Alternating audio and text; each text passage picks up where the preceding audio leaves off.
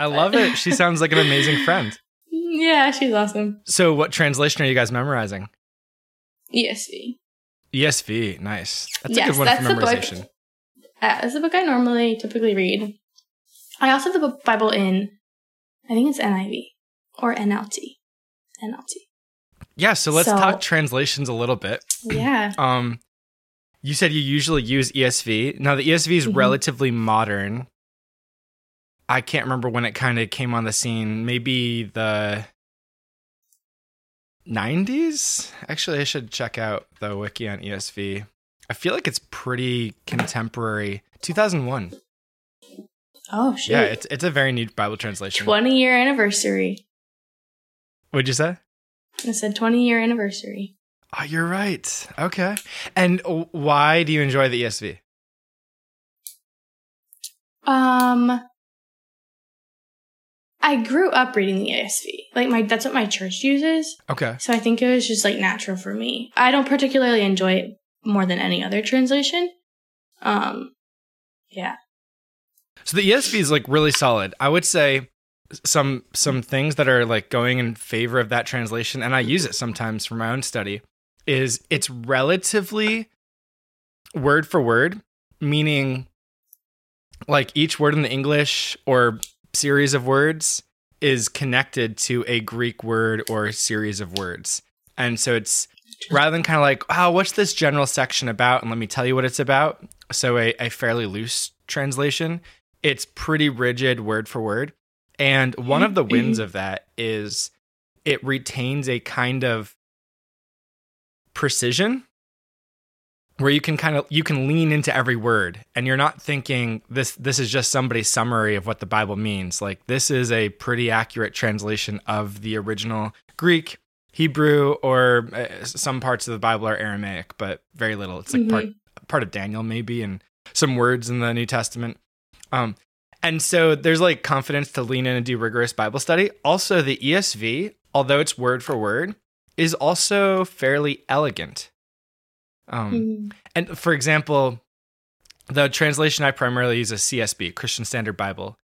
And it's a little bit less rigid than the English Standard Version, ESV, uh, but it's also less beautiful. So if I'm reading like the Psalms, it's not uncommon for me to pull up the ESV or the NKJV, New King James Version, or even occasionally King James. Like there's something kind of beautiful and poetic about the, you know, the the old school, almost like a an Elizabethan English vibe, right? Mhm. Like a, it's like when we say "blessed are the poor." Like nobody says Mm, yes. "blessed" anymore unless you're True. like It's doing your old though. English pronunciation. Yeah. What makes it less rigid than the ESV? Okay, so so it does like thought for thought. So uh cleanness of Mm. teeth. Let me pull up a an example. So not Using- necessarily a sentence by sentence, but it's just like I think you did explain that to me. Before. Yeah, so Okay. if you have a Bible handy, turn to Amos I do. Amos chapter 4. And uh, Amos chapter 4, it's talking about just a, a lot of the prophets are warning the people of God and pronouncing judgment against them for their sin and just God giving them over to the consequences of sin, of their sin. And if you look at Amos chapter 4, and do you have the ESV in front of you? Mm-hmm. So read 4 6 in the ESV. I gave you clean- cleanness of teeth in all your cities, and lack of bread in all your places. Yet you did not return to me, declares the Lord. Now, for an astute reader, you can probably figure out what cleanness of teeth in all your cities and lack of bread in all your places means. What does that mean? Like, like bear, like not. What's the opposite? What would be the opposite of health? Just like sickness. Or like- Sickness or specifically famine. So there's not going to be bread. There's not going to be food in your mouth to make your teeth dirty. And so it's this idiom that apparently they used back in the day. No one says that anymore. But cleanness of Mhm. teeth means you haven't had a meal in a while. Uh, you, you know, maybe now if you use some mouthwash, it'll say like don't eat or drink for 30 minutes afterwards because it wants like the fluoride to like set into your teeth. Mhm. Well, back then The only time your mouth was really clean is if you hadn't eaten in a few days. And and so cleanness of teeth was an idiom for famine. So in the CSB, instead of saying cleanness of teeth, here's how the CSB renders Amos 4 6. I gave you absolutely nothing to eat in all your cities, a shortage of food in all your communities. So instead of saying cleanness of teeth in all your cities and lack of bread, it says nothing to eat and a shortage of food. so it's it's conveying the same idea, but you don't have to be like, wait, what does cleanness of teeth mean? It, it's just really straightforward. Uh, here's another one. Turn over to Romans chapter 10.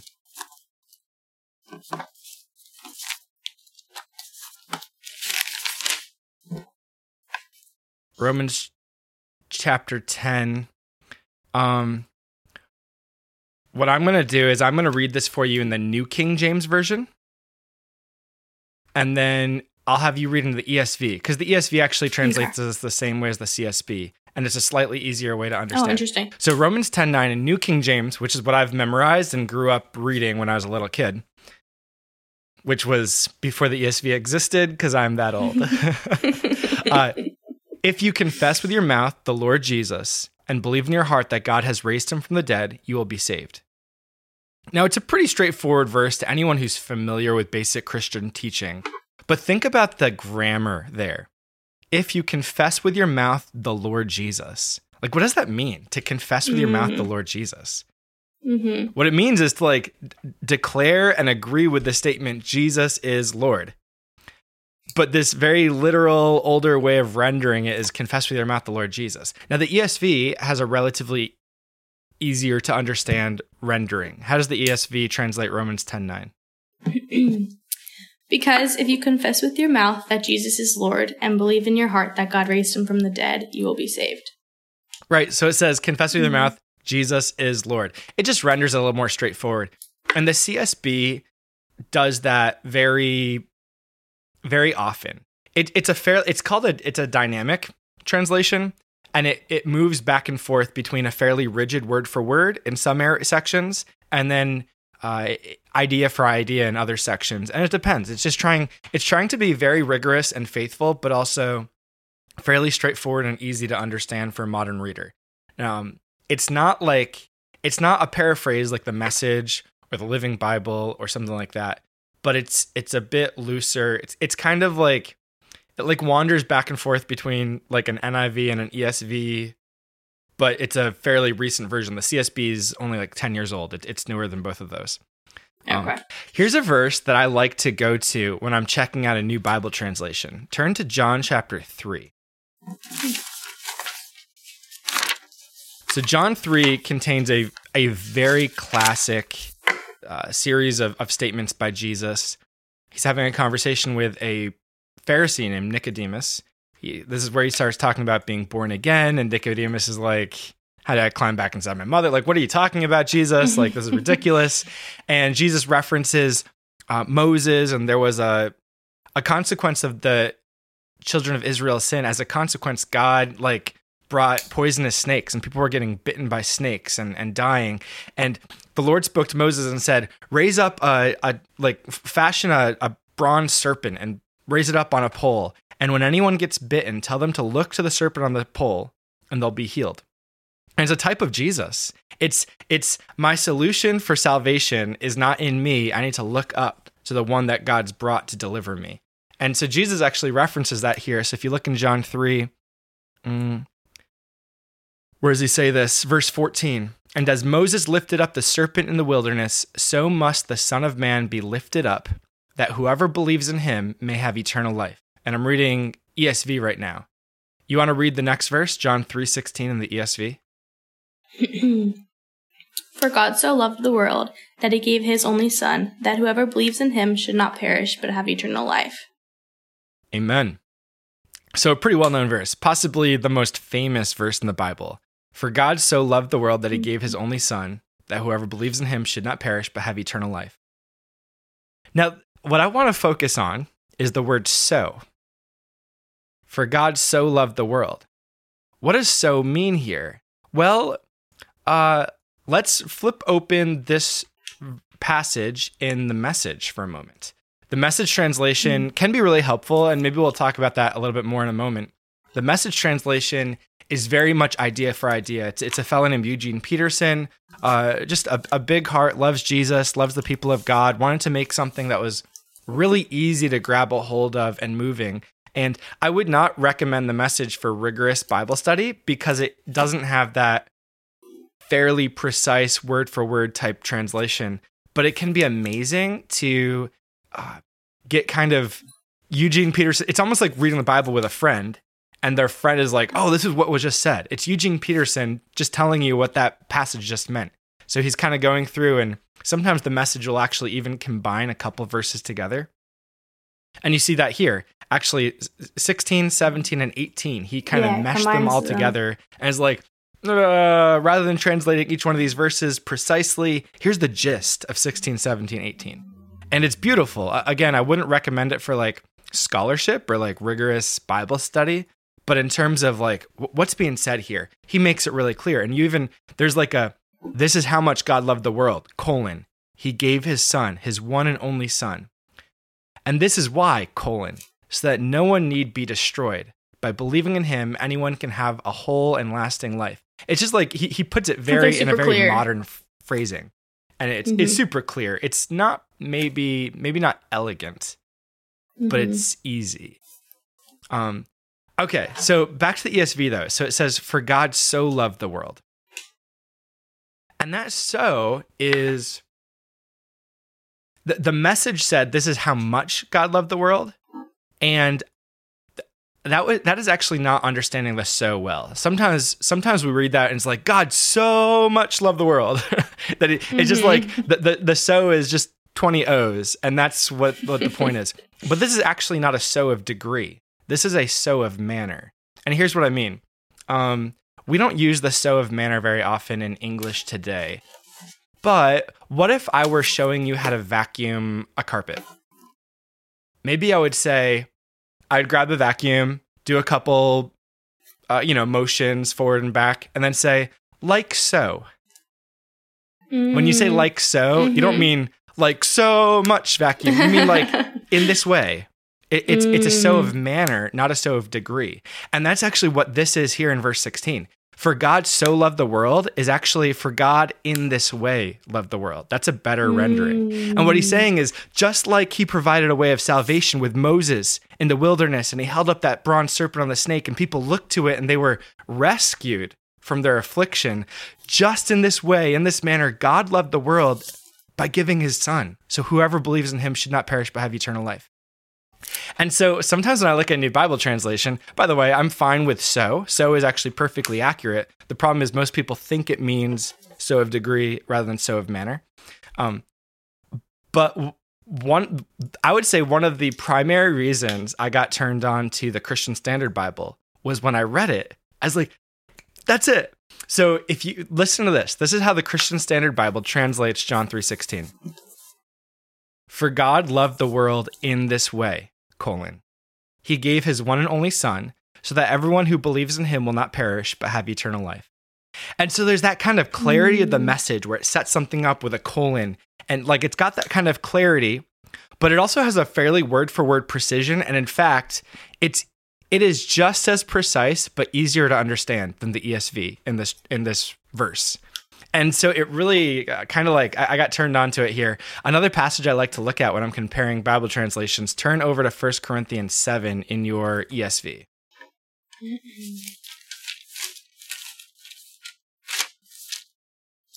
So in 1 Corinthians 7, I'm going to look at two different words. Okay. The first one is the word slave or bondservant. So look in verse 21. How does the ESV render verse 21? Were you a bondservant when called? Do not be concerned about it. But if you can gain your freedom, avail, avail yourself of the opportunity. Okay, and I think this is a it's an excellent translation. By the way, most Bible translations are amazing. Like I'm Mhm. I I I think it's it's the way some people are like, "Oh, that's a terrible translation." is just it's fairly silly and it probably says more about the person who thinks it's a terrible translation than the actual translation because most of these translations are amazing. There there are it is important to understand the difference and like the message is a fine translation but it's it's important to know this is paraphrased idea for idea not trying to be a very precise translation um and there is a translation i have concerns about called the passion translation I've so tpt. And that Mhm. actually that that translation concerns me mildly so just a fyi if, if you encounter the passion you? translation eh, just look it up in something else um but most of these are amazing translations. So I'm not going to say like one's bad. But in this case, I actually prefer bondservant works. But what we're really talking about are, are Roman slaves. Like it, it's slaves in the Roman context. And um, I realize that some people are hesitant to use the word f- slave in this context because when Americans read the word Mhm. slave, they think of American slavery. And Roman slavery was uh, not God's ideal, but it was definitely not the same as American slavery, which was race based and often pretty ugly. Uh, and and so eh, slavery in the Roman Empire was often pretty ugly too, but I would say not as categorically ugly and not as categorically race based. And so to like avoid being distracted, the word slave can be almost distracting in the modern American context. I, I suspect for that reason they used bondservant. I like using the word slave because what Paul's trying to convey here is regardless of your situation, like the whole everybody on planet Earth could be opposed to you, and in Jesus, you are free to love and forgive and walk in joy, joy and walk in thanksgiving. Like wh- whatever state you're in, like hey, if you had the opportunity to not be a slave, where does he say this? Um, oh, look at the end of verse Yeah. 21. Were you bondservant Mhm. when called? Do not be concerned about it. But if you can gain your freedom, avail yourself of the opportunity. He's like, hey, obviously being a slave's not great, but like, even if you're a slave, you are free in Jesus. And, and I love using that intense word slave because it really, it's the point Paul's making. Um, and so ESV uses bondservant, but CSB actually uses the word slave. And I prefer the CSB's rendering there. But later in the chapter, my preference goes the opposite way. And I preached 1 Corinthians 7 a couple of years ago, and I used Hmm. the ESV when preaching the latter half of 1 Corinthians 7. Because, So do you switch halfway through? what'd you say? Did you switch halfway through, or you just? Yeah, I just switched how, and, and I told everybody, I was like, hey, I'm going to use the ESV Yeah. for like verses 25 and on. Because Mhm. verse 25 in the ESV, how does verse 25 begin? Now concerning the betrothed. Yeah. Now betrothed is is challenging because we don't really have betrothal in our modern context. And so I do understand why a Bible translator might want to avoid the word betrothed. The CSB renders it like this. Um, the CSB renders verse 25. He just says now about virgins or unmarried persons. Um, so he says virgins in verse 25. And then later on, they actually switch in verse 36 they switch the word engaged. So if any man thinks he is acting improperly toward the virgin, he is engaged to. So it says engaged. And then in verse 38, it says fiance. So then he who marries his hmm. fiance does well. Whereas in the CSB, it uses betrothed and betrothed in all those cases. And I understand the rationale behind the CSB. They're like, nobody reading this is going to know what betrothal is. We're just going to say mm-hmm. engaged and fiance. The mm-hmm. problem is, in my opinion, and again, these are both great translations. I'm not trying to pretend one's good and one's bad. But to me, in my context, I feel like although slave might require a little bit of explaining, at some level, the point is you can be in the most awful situation ever and you're free in Jesus to like Mhm. just follow Jesus in that state, even if you can't escape. Like you're a slave, be free in Jesus. Uh, so I don't even mind if somebody maybe thinks of the American slavery context. Paul's saying even people in American slavery, antebellum, like pre Civil War, they could still be free in Jesus. And I think that that is the point of Paul here in 1 Corinthians 7. Whereas he is not at all talking about people in the kind of situation that we think of when we think of like engagement and uh, typically. And and so I, I don't know. That's like so I'm getting really nitpicky right now, but I'm trying to give you a little Mhm. bit of a taste. Like when I'm looking at various Bible translations and even considering what to preach out of, I'm looking at things like this, and you're probably Yeah. thinking, "Oh my goodness." No, it's awesome. but uh, so that's some of it. Now, we mentioned the message briefly earlier. Have you ever like Yes. read the message for daily devotions or maybe like a Bible study? No, Yeah. Never, no. Are you Mhm. familiar with the message? I'm a little bit familiar. Yeah, I think Okay. I always kind of heard of it in a negative connotation. So So- yeah, so- I've always been like hesitant to read it until actually I talked to you about it, and then I was like, oh, okay, well, maybe Yeah. it's not so bad. so so definitely again i wouldn't recommend it for serious bible study not frequently but sometimes i read passages i'm about to preach i'll read them in the message just to be like hey what's eugene peterson's take? And and there's a passage that i, I remember preaching a while ago now like over 10 years ago. This was before i was like pastoring. And I, I preached this passage out of luke 16 which is the parable of the unjust steward. And basically you have this dude who is not he's he's totally a fraud. And as his master finds out and is kind of like hey i'm to fire you. And and right before he gets fired the fraud goes out and he begins on behalf of his master as the steward forgiving people's or not forgiving but like greatly reducing their debt. So somebody owes like the hundred grand and he's like oh hey just give me 50 grand and we'll call it even. And so what he was doing was he was currying favor in those last remaining hours while he had a job. He was currying favor with all sorts of influential and powerful people because he was too lazy to work hard once he got fired and he was too proud to beg. So he's like, What can I do in this moment while I'm still manager of this powerful estate? How can I use this moment to impact the long term? And so mm. it's it's Jesus teaching us as believers. Our moment is our lifetime. It might be today, it might be another 70 years, but compared to eternity, it's like a moment. And Jesus is saying, How are you going to use this moment to impact eternity? And, and Jesus, it, it's kind of confusing because you have this fraudulent servant who totally is cheating his master and he's lazy and he's proud. And then he says this in verse 8 The master praised the unrighteous manager because he acted shrewdly. For the children of this age are more shrewd than the children of light in dealing with their own people. And I tell you, make friends for yourselves by means of worldly wealth, so that when it fails, when you die, they may welcome you into eternal dwellings. So he's basically saying, hey, you got a dollar bill in your hand? Use it to impact eternity. You got a frying pan in your kitchen? Use it to impact eternity. And it, it's awesome. I love this parable, actually. I, I find it brilliant, but it is confusing at first. And the message translation uses a phrase that I found really helpful when I was looking into it. Uh, let's see. Okay, so the message translation, this is how Jesus, like the, the master praises the, the servant. Now, here's a surprise the master praised the crooked manager. And why? Because he knew how to look after himself. Streetwise people are smarter in this regard than law abiding citizens. They are on constant alert, looking for angles, surviving by their wits. I want you to be smart in the same way, but for what is right, using every adversity. So he's like saying, like, hey, walk in righteousness, but be clever, be street smart.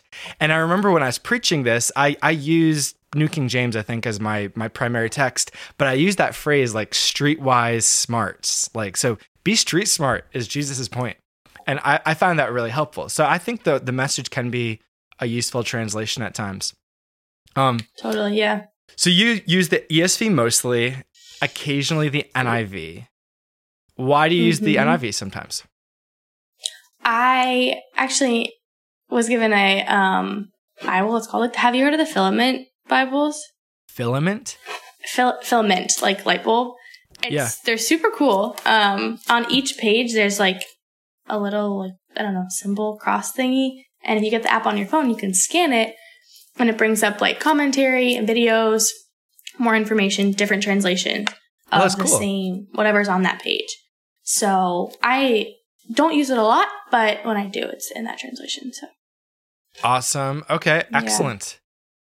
So we kind of covered some translations a bit. You, you'd asked me a, a couple of times about translations. One of the things that came up in conversation once that I thought would be fun to revisit is talking about like worship choruses and selecting worship choruses for corporate worship context. What might be uh, helpful, unhelpful. Specifically, you maybe brought up the idea of songs from Bethel, which is a church out in California, Mhm. Jesus Culture, that crew. What were your Yeah. thoughts on that? And kind of, yeah, what, what are your thoughts there? Yeah, so um I don't know, I always think about churches um when they play worship music to their congregation or you know, corporate worship. Um are those songs like, you know, biblically sound? And if so, like I don't know, I think I believe as long as they're good scripturally, like you can sing it together. Um but I had a conversation with a lot of people um, that if you use a song from a church, let's just use Bethel for example, um, whose you know some of their beliefs may or may not be completely like true um, based on scripture. Like if you play that song in church, is it the church's responsibility to like make sure no one else goes to Bethel and like listens to their sermons and like starts believing what you know like are they like saying so everything that Bethel teaches is okay just because we play this one song. And I don't think that's true, but I know some people who do think that. Um so I don't know. I think it's that can get very very tricky. It's like if a pastor recommends a book, he's not recommending every book that author has ever written. He's just recommending that one book, you know? Mm, totally. Hmm. So this actually brings up let's talk about the concept of like a song from Bethel or maybe even another space like I don't know, a song out of uh what's what's the name of Lakewood, Joel Osteen's church or or who knows where, right? Mm, mhm. So let's talk about that concept first, and then maybe more specifically dive into the worship songs themselves. Because you're right Mhm. to note that. Okay, what if it's a great worship song and it's it's it's biblical and it's like God honoring lyrics? Okay, what about the source? So let's talk source for starts. Um, Mhm. in Acts chapter 20, Paul is addressing the elders at Ephesus. And and one of the things he says is you've been appointed as overseers to shepherd the church of God. And then he says this, after my departure savage wolves will come in among you, not sparing the flock. Men will rise up even from your own number, like other church leaders, and distort the truth to lure disciples into following them. Therefore, be on alert, remembering that night and day for three years I never stopped warning each one of you with tears. So that's that was Acts 20 verses 28 through 31 with a little summarizing in there. Uh, but there's this call for church leaders to shepherd and to be on, to be aware that there are threats from without. There's there are people who are perverting the gospel, who are trying to they're they're adding things and saying like, yeah, believe in Jesus, but also believe in my interpretation of Genesis or my interpretation of Revelation or believe in Jesus and go to church every Sunday or maybe you won't be saved. And and like they're adding these things that going to church is great and maybe your interpretation of Genesis and Revelation are true, but that's not the gospel is Jesus did it. I'm not saved by Mhm. having a correct interpretation of Revelation.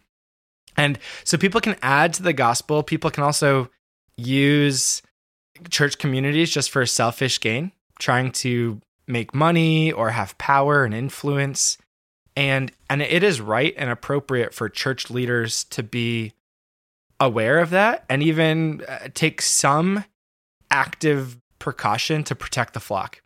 Um, that said there is also in the age of the internet you can make heresy hunting a full-time job.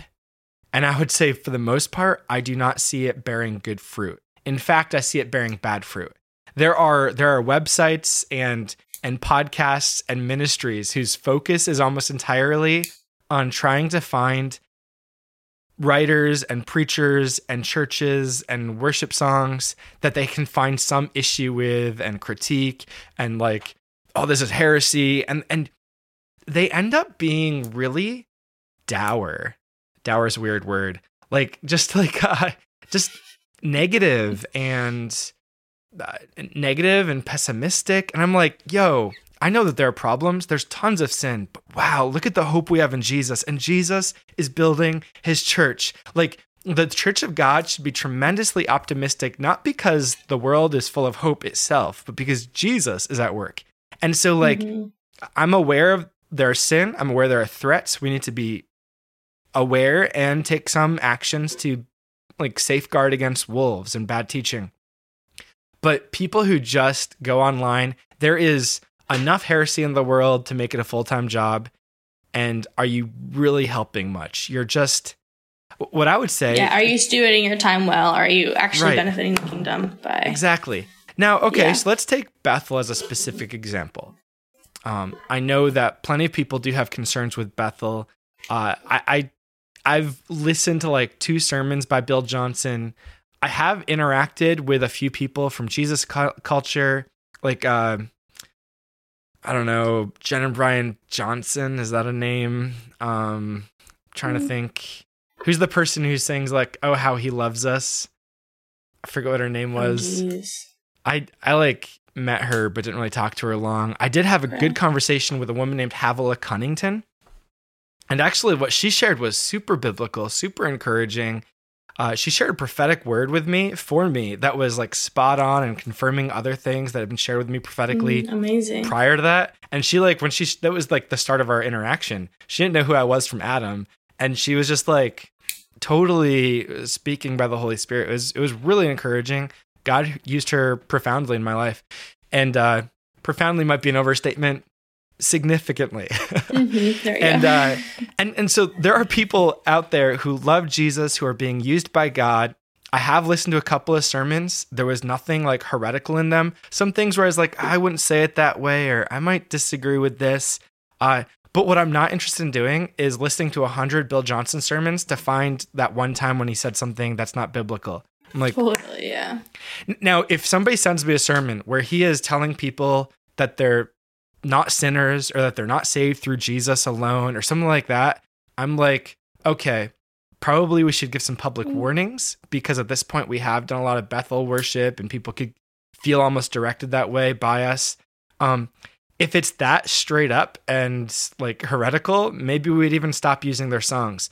But right now, I'm like, okay, it's a ministry that does some things differently than me. Uh, for example, they use the TPT translation, uh, the Passion translation, which I am very uh, uh, not a fan of from the study I have done regarding that translation. I would highly recommend you not use it for Bible study or personal devotions. And but nevertheless, it's not like somebody who happens to use that is now all of a sudden a bad person. And if they write a worship chorus right. that's honoring Jesus and and encouraging people to love the Lord and worship Him, Amen. I I, don't mm-hmm. know if mm-hmm. that kind of like, what's your thought on that? Have you, without naming names, have you ever encountered that heresy hunter personality? For sure, yes. And I've even I've watched documentaries that kind of are, are similar. Um, but it's like okay, you're kind of preaching to the choir because everybody who watches this just agrees, you know. And so I don't I don't right. think it did much good per se to the people who um, are a little lost, but yeah, I do know people like that. Um, and it's like they're spending all of their free time like looking into all these churches that are like a, possibly across the country and and I'm like you could be you know pouring into your own local church and your uh, peers and community with all that time. So to jump straight on that point, 100%. Like the only people I'm aware of who have remotely been have even been influenced by like by Bethel to be aware of the the TPT, the the Passion translation. The only ones are people who are like uh looking for problems with Bethel. I, I don't know anybody who's like reading TPT because they're like, oh, this is what Bethel uses. Uh, like it's mm-hmm, I, am yeah. not aware of that. I'm sure there are some people like that, but it's it's mostly people who are like looking for problems with Bethel that might find anything. And I'm like, if you have to look to find them, then I'm not too worried about them. I'd be worried mm-hmm. if people who aren't looking for problems are encountering problems and being affected by it. Uh, totally. Yeah, that that's kind of crass or or loose. But now let's talk about the songs themselves because I think songs are really important. And and when we're thinking about worship songs, I think a great place to to start with considering the songs is uh, the Psalms in Scripture. Do you have like any psalms that are like a favorite or or come to mind when you think about corporate worship? Um, I do know that growing up, my mom would sing a lot of songs to me at night, and most of them were psalms. Um, like "I love you, Lord," and I lift my voice to worship you. Yes. Um, I think it's a psalm, maybe not. Um, I it's certainly related to a psalm if it's not actually straight from a psalm. yeah, but I yeah I do I love and you know sing to one another in psalms, hymns, and spiritual songs. So Yeah, okay, that's great. So you just went to Ephesians chapter 5. And Ephesians 5, I can't quote it, so I'm going to pull it up real quick. Ephesians 5 says, Don't be drunk with wine, which is dissipation in the NKJV, but the CSB says, which is reckless living, but be filled by the Spirit, speaking to one another in psalms, hymns, and spiritual songs, singing and making music with your heart to the Lord. Giving thanks always for everything to God the Father in the name of our Lord Jesus Christ, submitting to one another in fear. Okay, so so take note in that passage in Ephesians, Paul talks about two sets of relationships. I'm going to read it again. What are the two sets of relationships? Speaking to one another in psalms, hymns, and spiritual songs, singing and making music with your heart to the Lord, giving thanks always for everything to God the Father in the name of our Lord Jesus Christ, and submitting to one another in the fear of Christ. What are the two sets? us to God and us to one another. boom boom boom and uh, so there's a component of, of corporate worship that is like us talking to god and i love like making that the primary emphasis when i think psalms for that i think you know psalm 100 let the whole earth shout triumphantly to the lord serve the lord with gladness come before him with joyful songs it's just like talking about who god is and his his the fact he's worthy to be praised uh, psalm 150 hallelujah which means praise god Praise God in his sanctuary. Praise him in his mighty expanse. Praise him for his powerful acts. Praise him for his his abundant greatness. Um, there's super God centric, um, and then also you see these psalms that are that are they use a, a plural we, our, us. Uh, I think of Psalm 90. Let me pull that up real quick. Um, Lord, you have been our refuge in every generation. Before the mountains were born, before you gave birth to the earth and the world, from eternity to eternity, you are God. So he's talking about God, then is like our refuge. So it's it's a plural our. In Psalm 95, verse 1, come, let's shout joyfully to the Lord. And let's is obviously a let us shout joyfully to the Lord. Shout triumphantly to the rock of our salvation. There's the plural, there's the us, there's the our. Now, there are Psalms that are first person singular. Um, I think of Psalm 3. And, and actually, I know a great worship song that can be used for corporate worship based on this. Lord, how my foes increase. There are many who attack me. Many say about me, there is no help for him in God. But you, Lord, are a shield around me, my glory and the one who lifts up my head. And the psalm continues. But you see that there are psalms that are like very much pretty much just focused on God. There are psalms that are again talking about God, but include the plural us, our, we. I should have said that in the reverse order we, our, us. Uh, and then there are Psalms that very much do use first person singular, and that can be appropriate. Um, for corporate worship, I like to kind of like focus on the ones that are focused on God, use the plurals, and then occasionally maybe have some first person singulars. Uh, because the worship described in Ephesians 5 isn't really just a me or just a me and God. It's a God and an us.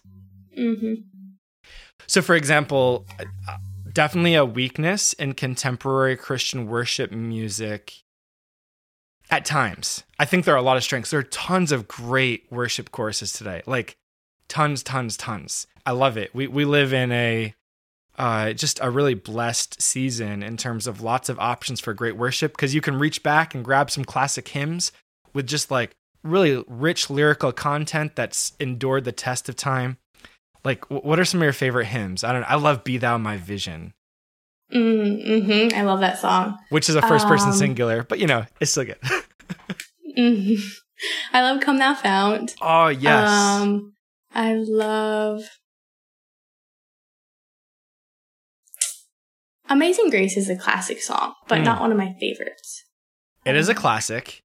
Uh, I, I um, also love man, I'm blanking on Psalms now. Come thou founts good. I know, I'm blanking too. Be thou my vision. Mm. Do you know what? I actually have a list of Psalms I keep on my phone and I pull it up once in a while just to check out, or hymn, sorry. Um, hymn list. Let's see.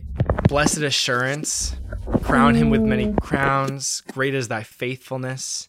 How great thou Mhm. art. It is well with my soul. Um, oh, for a thousand tongues to sing. And I'm only reading like the highlights, but like I have a list of, of hymns I enjoy. So there are some greats from then, but there are also a bunch of great worship songs written like this year.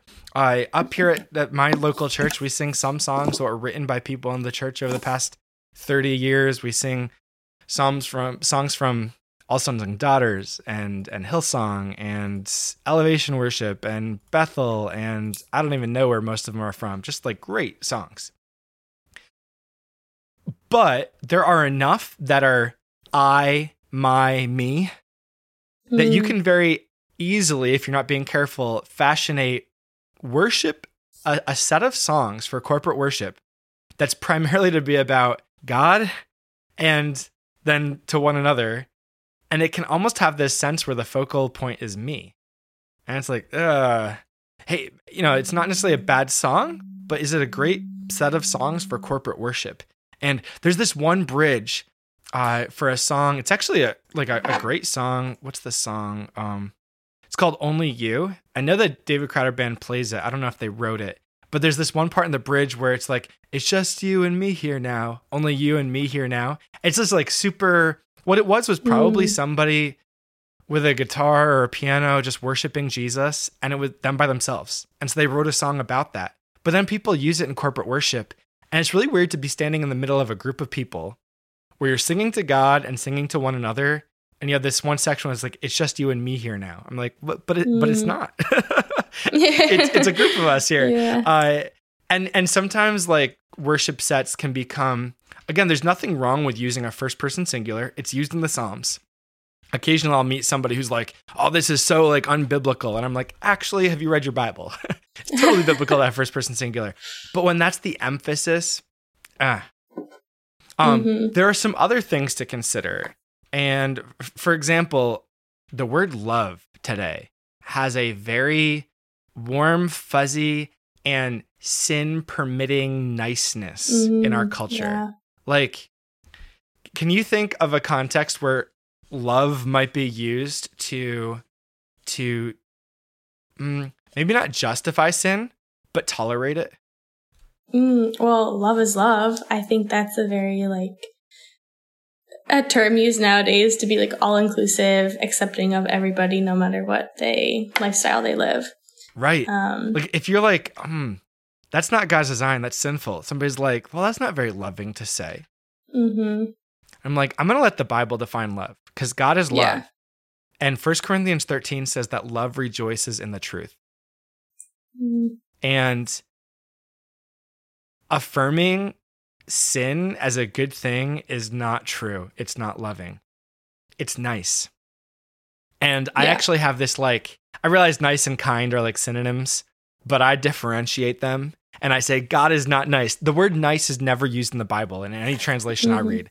God is not nice because there are tons of people who are nice and they are nice in such a way that they're no longer loving because they, they don't say things when they should say things. You know, a nice parent allows their kids to plan the road and get killed, but a kind parent says no and will like discipline them if they're out of control, right? Like that's the difference between kind and nice. And God is kind, He is good, He is loving, He's not nice. He does not tolerate sin. He doesn't permit us to do things that are just unhealthy for us and the people around us. God is not nice. And as a result, sometimes even in worship songs where it uses the word love in a perfectly fine way, it's like totally 100% A OK. But it can still like, I'm like, is there a way to make this like really obvious what it means? And for example, there's this great chorus called, uh, what is it called? Build My Life. And the bridge of the Mhm. song says, I will build my life upon your love. It is a firm foundation. I will put my trust in you alone. I will not be shaken. And in First John, it says that God is love, and this this bridge is perfectly 100% biblical and good. However, in the context of our culture and our misunderstanding of love, sometimes what I prefer to sing is I will build my life upon your word. Because it emphasizes, you know what loving is? It's it's building our lives on the truth of Jesus Christ. And Jesus said that, right? In Luke chapter ooh, 6 or 7, he says, "Whoever hears my words and does them is like a wise man who built his house on the rock."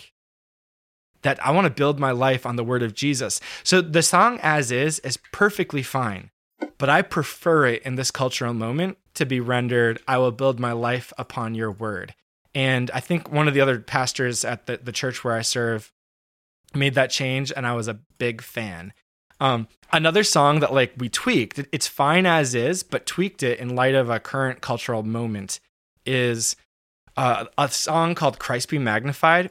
It's like a beautiful song, awesome bridge, just talking about standing strong in, in what God has for us and rejoicing even in the midst of difficulty and tribulation. And, and there's this line, it says, because death is just a doorway into resurrection life. And if I join you in your suffering, then I'll join you when you rise. And I would say, as is, totally fine. It's not wrong. It's not unbiblical, but I don't love it. And the reason why is this we live in this current, this cultural moment where there are lots of Christians in the United States, but even more people who have a fuzzy idea of Christianity. They're not really following Jesus. And what they do is they use Christian ad- adjacent or similar ideas as platitudinal relief and comfort in moments of difficulty. And what I mean by platitudinal is like a platitude, like, oh, it's all going to work out in the end. Or, you know, mm-hmm. it's it's God's will, or you know, they're they're in heaven mm-hmm. now. They're smiling they're down on place. us. Just these sayings yeah. to bring comfort. And I'm like, well, it all works out in the end for good to those who love God and are called according to his purpose. Let's finish the verse mm-hmm. there. Let's not just use this. I, that's really funny you said that because I someone said that the other day, just the first half of the verse, and I was like, actually, you're missing a really important part. okay, uh, hundred percent. And and so like I want to emphasize this this clarity. And when it comes to death, there is death is horrible. Death is an enemy. It's a result of sin. Jesus came to defeat death because death is like the ultimate and final enemy. And and to to help us when we're mourning, sometimes we try to minimize or or belittle death, like ah, they're in a better place now, and you almost ignore the death part. And I'm like, they died, and death is an enemy. And what I want to do is I actually want to make much about Jesus's victory over death by recognizing death is an enemy. It's not just a doorway. I realize just a doorway is poetic, and I'm 100% okay with poetry, mm-hmm. which is why I said this song is fine as is. But I tweaked the lyric from cuz death is just a doorway into resurrection life to cuz death has been defeated, we have resurrection life. And it literally means the same thing, but it emphasizes the fact that, yeah, death's an enemy, but Jesus defeated this thing and we have resurrection life. It, it doesn't uh, bring hope by minimizing death, it brings hope mm. by emphasizing the victory we have in Jesus, the fact that he's defeated sin and death. And, and so, like, that was just a little tweak given the cultural moment in which we find ourselves. But I'm a big fan of letting songs be poetic, and I'm, I'm, i try not to be nitpicky. Are there any like worship songs that you've had questions about at times, or have had similar thoughts? And like, I don't know, what, what's your experience with contemporary worship choruses? Mm. Man, I know I've I've thought that before, not necessarily in my church, but I think I've been to like big youth events and they're they're playing these songs um really vague. Um I, songs don't have to mention Jesus or God, but I think when they don't, we can kind of start getting into this limbo land of like I'm I just it seems indirect. Um and so yeah, but I, have never really, I don't think I've heard a song where I'm like, that's strictly going against scripture. Um, at least a song that's like overtly a worship song. So, yeah. Yeah. So, w- one of the thoughts, I think I got this from my dad. I can't recall for sure, but it was like, well, generally, I try not to be super picky, but at the same time, there are so many great songs. We can be a little bit picky. Maybe mm-hmm. like, ah, oh, that song's not bad but there are better ones. Um, just mm-hmm. recently, actually. So it's it's the season of Advent. Um, you know, Christmas, December 25th, uh, in a lot of churches around the US and probably around the world, they're very, in, in a fairly direct and specific way, thinking about Jesus' coming, the fact that he came to save his people from their sins, and singing great Christmas carols. I don't know how familiar you are with some of the classics. A couple of my favorite Christmas carols are Hark the Herald Angels Sing mm-hmm. and O Come, O Come, Emmanuel. Mm, um, that like that yeah. song is just like so full of biblical references. Mm-hmm. It's like mind blowing. I preached a whole sermon based on the biblical texts under that song, and uh, it, it's some really rich stuff. And there was a song uh, just just the other day. I was talking with some believers about a song, a, a classic Christmas song, and it kind of tells like the Christmas story. It's fine. It talks about shepherds coming to worship, and it talks about angels singing. And I was like, you know, it's it's a nice song. It's fine but like I kind of prefer songs where we're singing to Jesus and like worshiping him and proclaiming like slightly more profound truths about like who God is. I was like, it's a fine song, but let's exhaust all the better ones first. You know, if, mm-hmm. if we work mm-hmm. through all the other songs and we're kind of like, we need another song about Jesus and like him coming. I'm like, well, we'll rock that one. But there are so many totally. better ones. And so let's mm-hmm. let's exhaust the other ones first. I think that's how it often is with with contemporary worship choruses if it's kind of like uh, there's just a lot of me in that there's not very much clear mm-hmm. god in that maybe it's an okay song but there are better ones totally yeah uh so hey i wanted to chat about one more thing before we split and that was to mm-hmm. briefly follow up our conversation from like over a month ago now maybe about a month ago oh. we talked and you asked a question about church membership and a question mm-hmm. about uh, like women preaching and in church leadership. And I I gave you like a 90 minute answer because it's a massive question about women in ministry. And I realized I probably omitted a ton of stuff. Uh, you could probably do like a whole like, you know, books worth of content, hours and hours totally. of content answering that question well. But I kind of left out two things. One that I like to include when I'm talking talking about that topic, and another one that was kind of part of what you were asking and I never really answered. Okay. the first one is this. I think it's important and maybe not so much for like you and me, but recognizing that we have, you know, there are there are dozens and dozens, maybe hundreds of people listening to this and they're going to come from a lot of different backgrounds and perspectives and I like to mention just the fact that and I, I, can't. Maybe I did mention this, but after, I haven't like listened the whole conversation back. It's wicked long.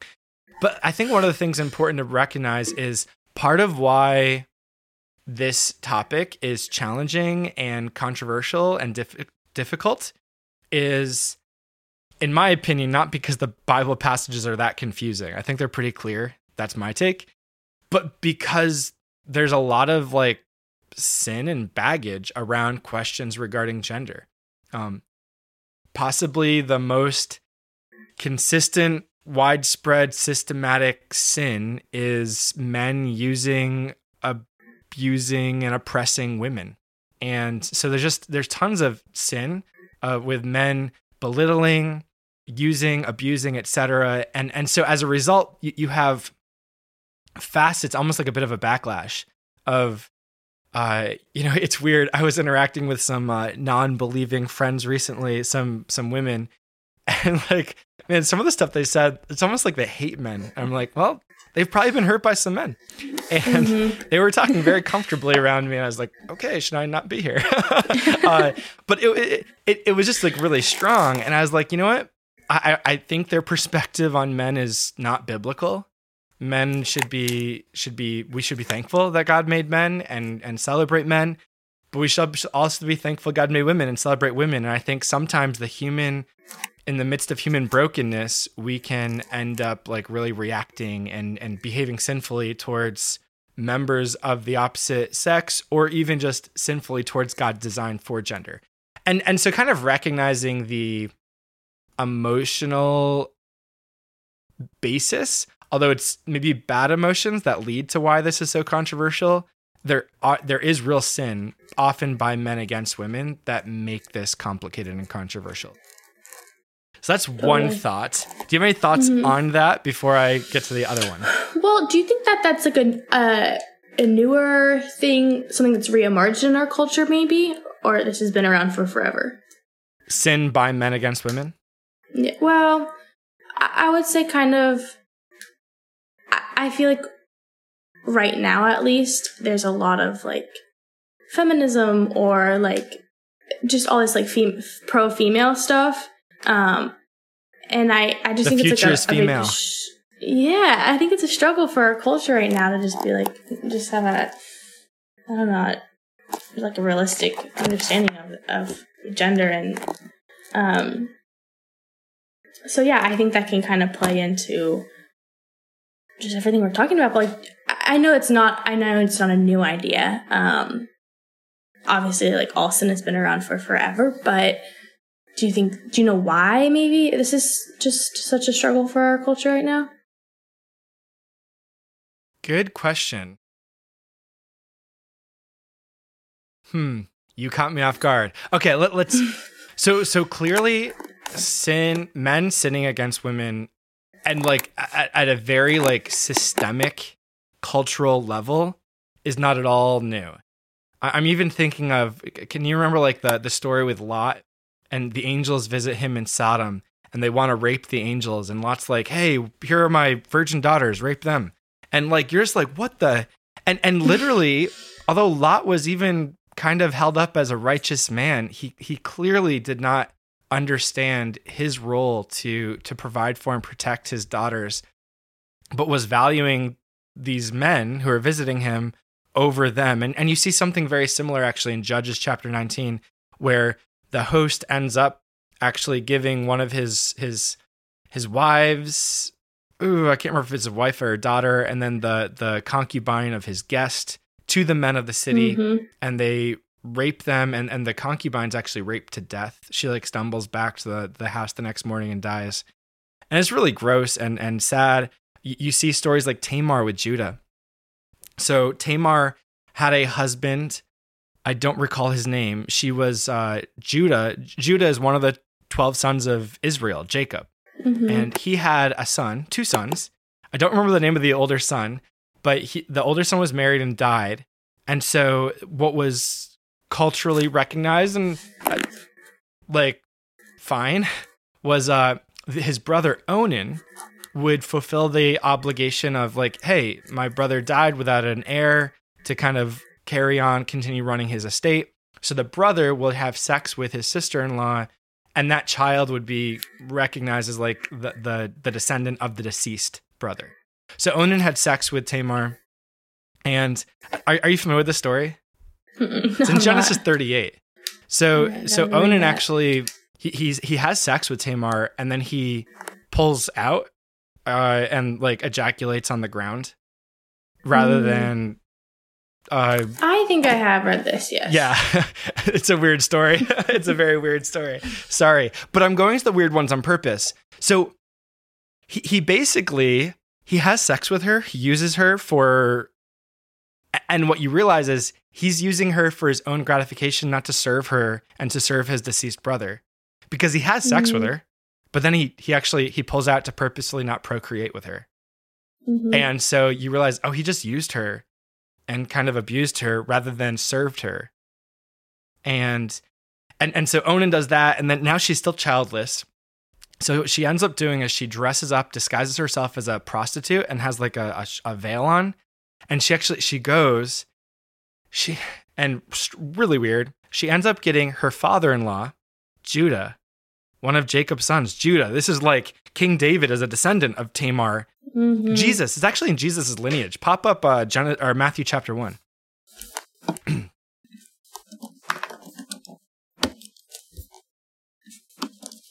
Matthew chapter 1, verse 3.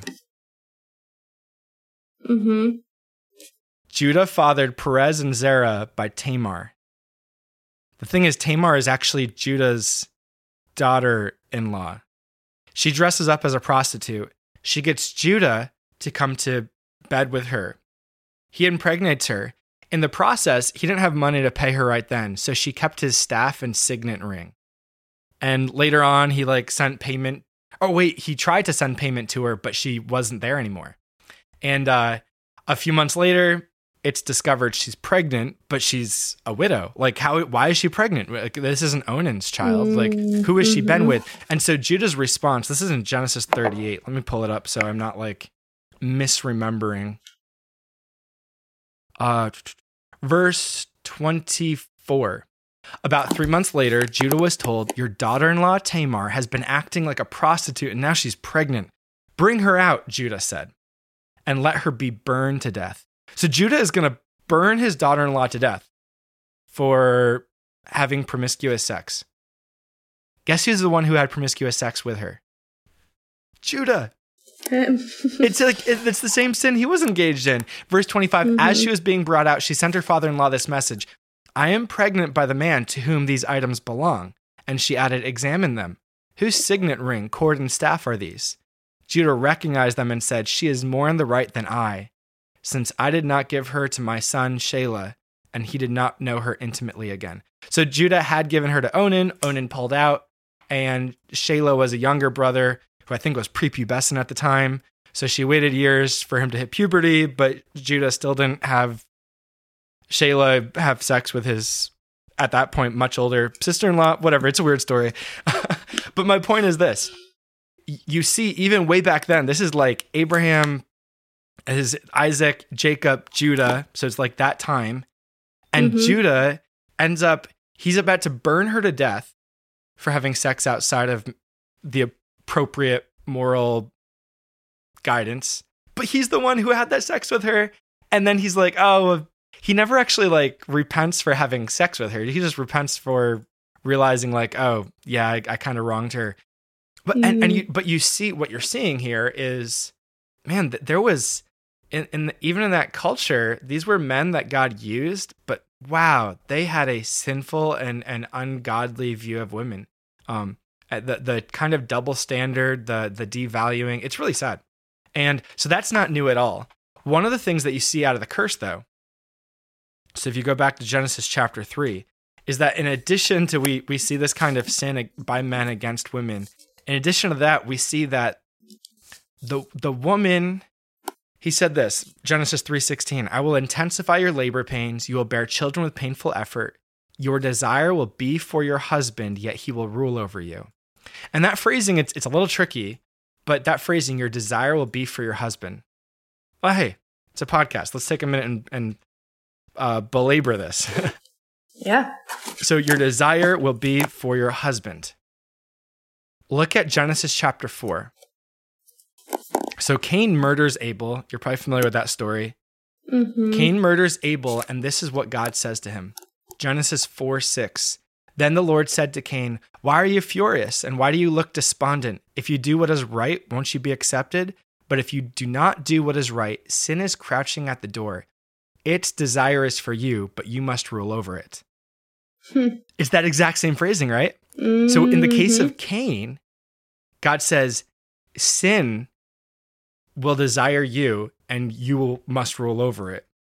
In the curse to Eve, the woman, he said, You will desire your husband, but he will rule over you. It's the exact same parallel idea. And what we realize is, oh, in the midst of the, there's this sin by men against women, but there is this sinful reaction where women want to somehow usurp and dominate and take control. It's not simply a, hey, let's have a biblical, godly valuing for male and female.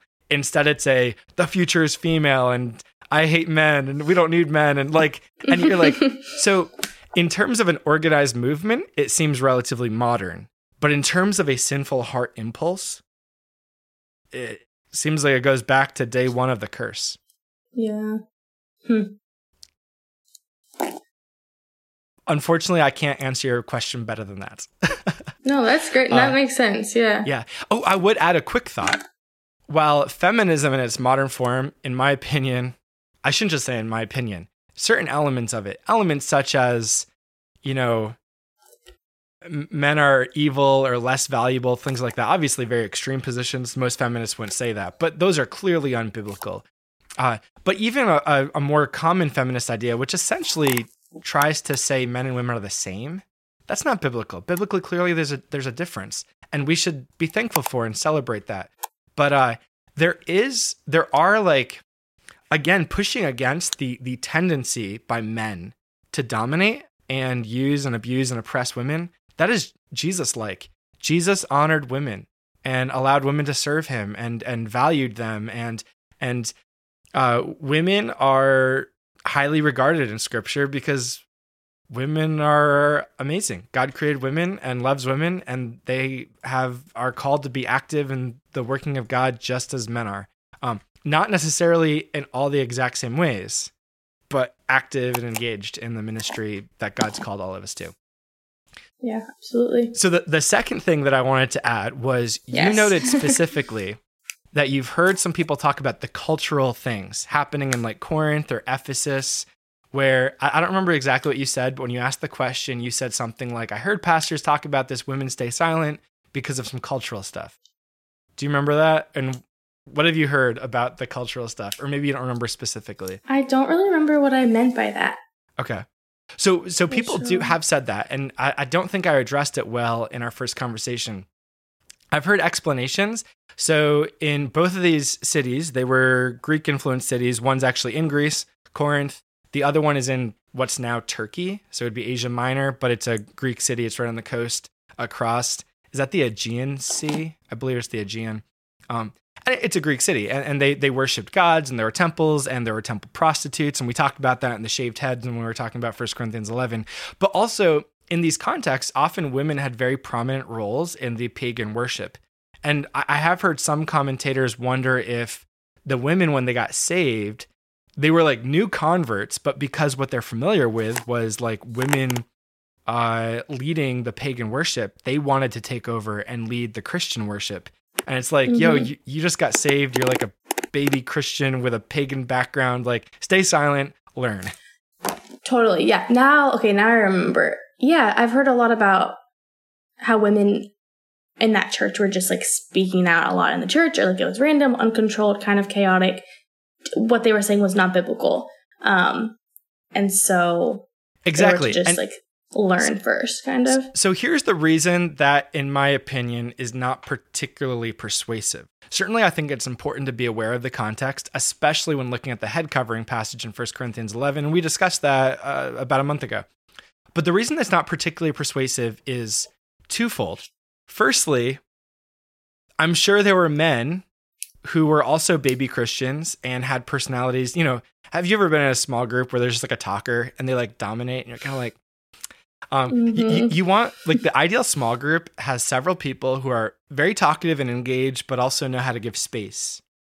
Unlike me, I apologize. I just keep talking and talking. JK. I, if you have a thought, please share. But the it, it's not uniquely a women female problem. Maybe there were a bunch of women like that, but if it was the people like that, he should have said, "Hey, the like baby Christians who don't know what they're talking about, who are trying to dominate, they should stay quiet." But instead, he said, "Let the women be silent."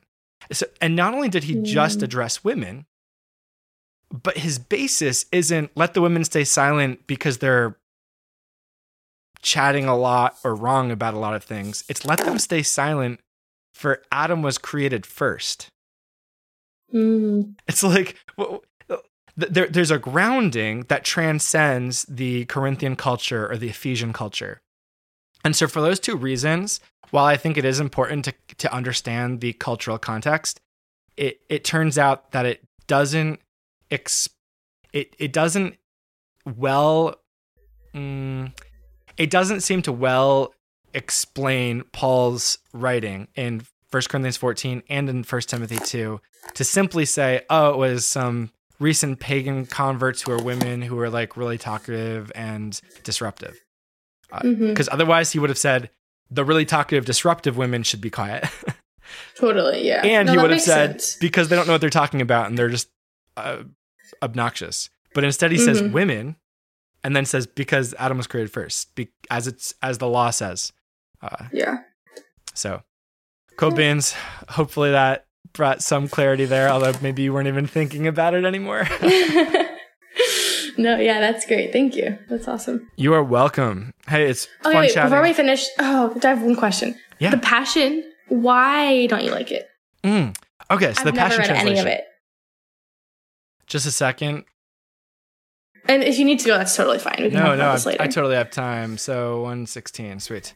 So the Passion Translation. So I am not prepared off the top of my head to give a good explanation for why I don't like the Passion Translation because it is there are two two two reasons why. Three. One, the Passion Translation is translated by a single guy, kind of like the the Message Bible is translated by Eugene Peterson. The difference is that the Message Bible, like Eugene Peterson, d- wouldn't want you to study it like uh like for scholarship.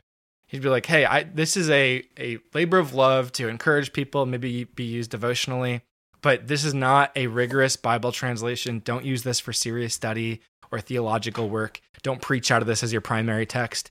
Like Mhm. that he, knows what it is. Whereas the Passion Prod Bible, the Passion translation, excuse me, is it was translated by one guy, but he's like, oh, this is a this is a serious translation for real study, Mm. Bible study, and so that's like immediately I'm kind of like, eh, you think really highly of yourself, but that just makes me a little Mm. uncomfortable because part part of what's amazing about the Bible translations we have, like the ESV, NIV, CSB, they're done by like teams of of scholars who love Jesus, bring a bunch of like experience, bring a bunch of perspectives, and they literally work together as like a team. They're like every word. They're like, how should we translate this? And and they maybe it's not your favorite, but it's really good.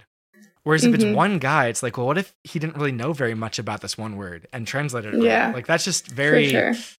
not great for serious study. Mhm. Just the first one is if everything else, if it was a fine translation and everything else was good, I'd be like, eh, that makes me a lot uncomfortable to consider it a serious Bible for study. And that's how he Mhm. builds it. But secondly, his he's very charismatic, which I'm very charismatic. Uh, I believe Mhm. that God speaks today. The Holy Spirit is at work. I believe in visions and dreams and prophecy. I also am aware that we see in part and we know in part. In 1 Corinthians chapter 13, uh, it literally Paul explicitly says we prophesy in part, and and so I am very open and I seek after pr- the prophetic, but I'm also uh, like okay, let's let's seek confirmation and let's let let's seek God and let's keep things rooted in Scripture. And he, his story, you can actually find it online. He shared the testimony many times. He feels like God came to him in like a I don't know if it was a dream or a vision, but the Lord spoke and like called him to do this translation and said, "I'm gonna like give you the ability to translate it, and I'm gonna even like unlock new things and pe- things that people have never hmm. understood. I'm gonna like help you understand." I'm like, wait a second, I. That, for, for Bible translation, you don't need to like understand new ideas. You just need to translate this well. If you're preaching it, maybe be like, Mhm. "Oh wow, like think about it this way." But you're not Yeah. preaching the Bible; you're translating it. Just translate it well. Um, so Mhm. that is very unnerving. And in fact, when you listen to him talk, it it almost makes me think of like Joseph Smith or or the Prophet Mm. Muhammad. And like they have Mhm. angels come to them and give them revelation. And it's just like it's it's very uncomfortable. And I'm like, oof. If you were just by yourself working hard, I'd be like, "Eh, I'm still hesitant to use this as a Bible for serious study. But when when it's accompanied by claims to like special understanding for your translation that no one else has, that's just sketch. But Mhm. thirdly, when and I've read papers by scholars who've who've looked at various books of the Bible that he's translated, and they've critiqued and they've been like, not only was it just one dude, but yeah, he he didn't do a good job. He like added in phrases that weren't in the Bible, and he doesn't put them in italics. I don't, does the ESV do that? Interesting. Um, Words that weren't originally in the Bible? yeah. So, so for example, I don't know. I'm trying to see if the ESV does this. I'm not positive if it does. In in the New King James version for sure. And I, I, think, think, it does. Wait, one of the is it like John three? No, isn't there a book or a chapter? Mark, Matthew, maybe. Mark Sorry, 16. that was yes. I think that might be in italics. Is that the part that was like added or like debatable? so that one's not in italics, it'll be in square brackets in the Oh. ESV. Um but what there often are will be words like I'm trying to think I'm not sure if the ESV does this, but sometimes what Mhm. translations will do is they add in helping words that aren't actually directly from the Greek, but it's kind of needed for the English to make sense. And they'll just Mhm. put them in italics. And that I know for Hmm. a fact is what TPT does. But the problem was he was adding words that weren't in the Greek and he wasn't putting them in italics. And so Mm. either it was really sloppy, which is a concern of one person doing a translation, or he was like purposefully misleading. And again, a concern uh, either way. So if you look in Mark 16 in the ESV, it'll probably have square brackets that end after verse 19, but actually begin at the end of chapter 15, maybe. Do you see those or no? I closed my Bible. Wait. Oh, you we're in. Yeah. Oh wait, uh, it In- actually it starts uh, at verse nine, verses nine to nineteen or twenty is in Mark? will be in like square brackets. So briefly, let's talk about TP finish TPT, and then we can move Okay. on to texts, manuscripts for the Bible. Mm, yes. So TPT, the first concern is it's billed as a Bible for serious study, but is translated by one person, which is just a big red flag. Secondly, not only is it one person, but he claims to have like extra understanding from the Holy Spirit for translating, which like I would hope that Bible translators are praying and asking God to give them wisdom. But the claim is made in such a way that it almost sounds like this translation contains things others don't. And is it's not just that it's a good translation that he's claiming for it to be, although even that I think is false, but it's like divinely inspired translation, which is really disconcerting. And then thirdly, yeah, there there have been plenty of critiques that are like, yeah, this he's he's adding stuff without being clear about it, and it's just it's not well translated. So he's claiming that it is a good translation by one person, which is a red flag. And then when scholars look at it, it's not a good translation, and he's con- he's claiming that it's like inspired. Oh, r- related to his process, he claims that he Mhm. like uses the original Aramaic for New Testament texts.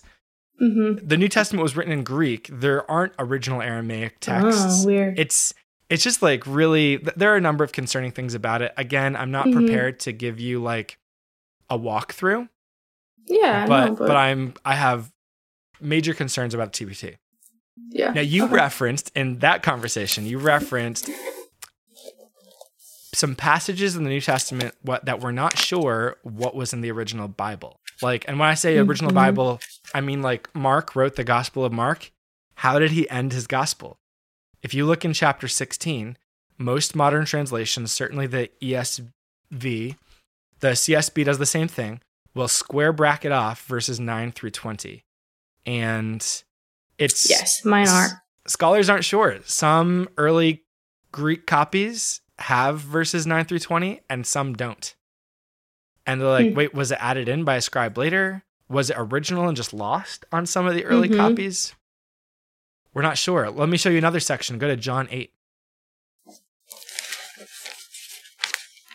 Um, this is the one that actually starts at the end of 7. So turn to John 7 53. I'm about to like Oh, I'll, I'll explain I've a never little bit, but realized this that. could be this could be disappointing at first. So at, at did you see 53 is in square brackets? mm-hmm. And it goes through chapter 8 verse 11. Yeah. And this is a very famous anecdote. Um, there's a woman uh, allegedly caught in adultery, and Jesus allegedly has this encounter with her. And I say allegedly because I suspect this is apocryphal, meaning it, it could be true, but Mm. I, I doubt it was in the Gospel of John that John wrote. Hmm. I suspect it was added in.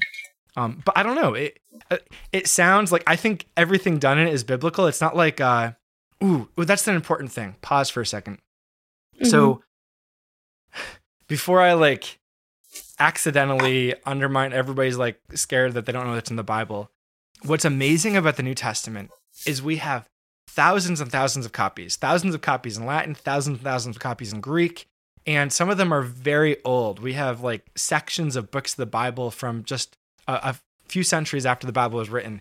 And what's amazing with all the copies we have is there is some variation. They're all handmade copies, right? And so there's variation. Occasionally, scribes will spell words differently, or uh, you know, maybe you omit a word, leave a word out, or like there's even like part of a verse that's like a different phrase, and you're like, hmm, what was this? Or in the case of Mark 16, in the case of John 8, in the case of First John 5 7, uh, I, those are the three I, I can come up with off the top of my head. There's like whole sections where you're like, was this even in the, the original? We don't know. But here's what's really important to realize starting out for almost like for 99% of the New Testament, all the variations actually confirm wow, with thousands of copies, like this is, we know exactly what they wrote in the originals for like 99 plus percent of the New Testament.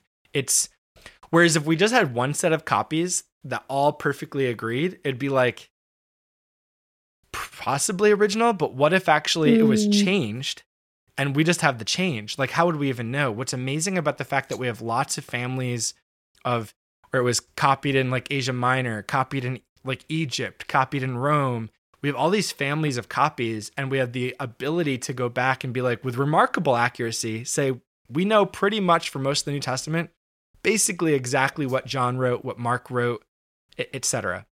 Mm-hmm. That said, there are a few places where we're not certain. And fortunately, none of them impact like New Testament, like any sort of biblical theology.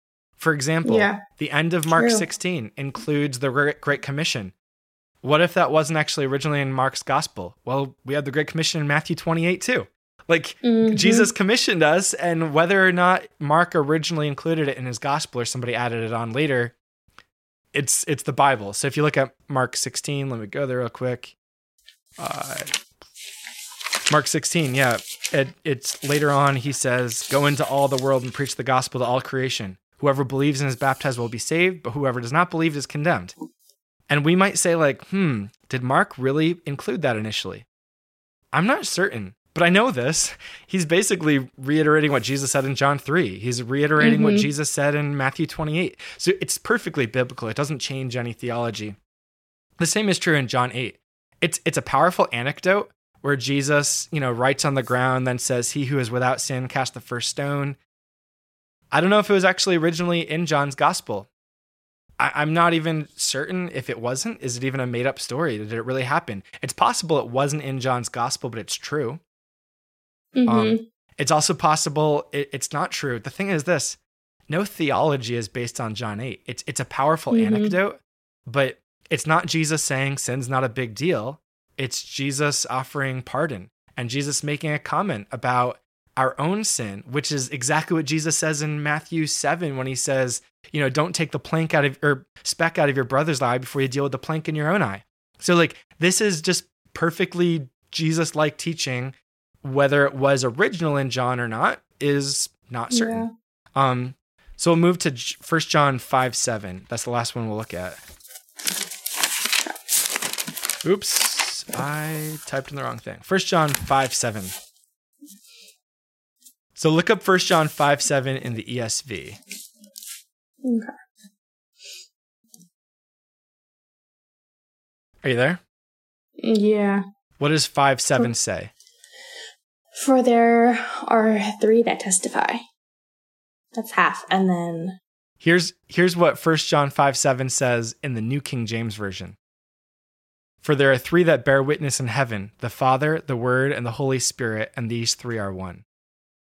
It's like mm. three times longer. wow. Hmm. Um, which one's original? I suspect what the ESV has is the original. Hmm. In fact, the editors of your translation are so confident they didn't even include the rest with square brackets. It might be in a footnote though. Do you have footnotes in that Bible? Mm-hmm. Mm, I'm online right now in my Bible. I do, so it's probably under yes. Let's see. So a Bible with footnotes, a modern Bible with footnotes will have that verse will be like five words, but then it'll have a footnote that includes that some late manuscripts include that testify in heaven, the Father, the Word, and the Holy Spirit, and these three are one.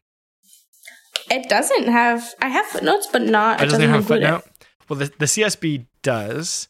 Um, but anywho, it, it's a it's one of those texts where the manuscripts, some of them have it and some of them don't, and so mm-hmm. it's. But again,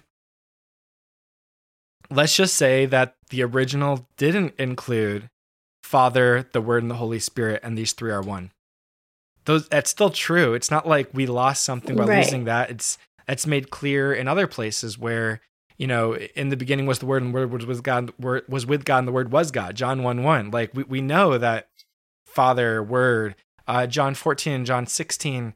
Jesus described himself as coming to us, but it's the Holy Spirit. So Jesus, Holy Spirit, these are it's one God. And uh, so again, although there are a few passages, it's just a few, and none of them impact Christian doctrine or theology. hmm Yeah. Yeah. Any other questions about the Bible? Cool. That was fun. Mm-mm. No, not right now. But I'm sure I will. now, how did you know about Mark 16? I'm curious.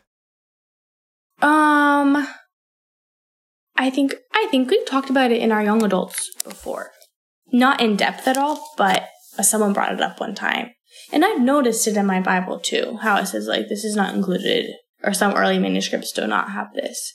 Um, so yeah, Boom. interesting. Awesome. Well, great question. Yes. Have a great day, Kate. Thank you. connecting. You too. It's Yeah, great thank- chatting. Yeah. Thanks for doing a conversation redux. Totally. This is fun. Redux. Yes. New vocab word of the day.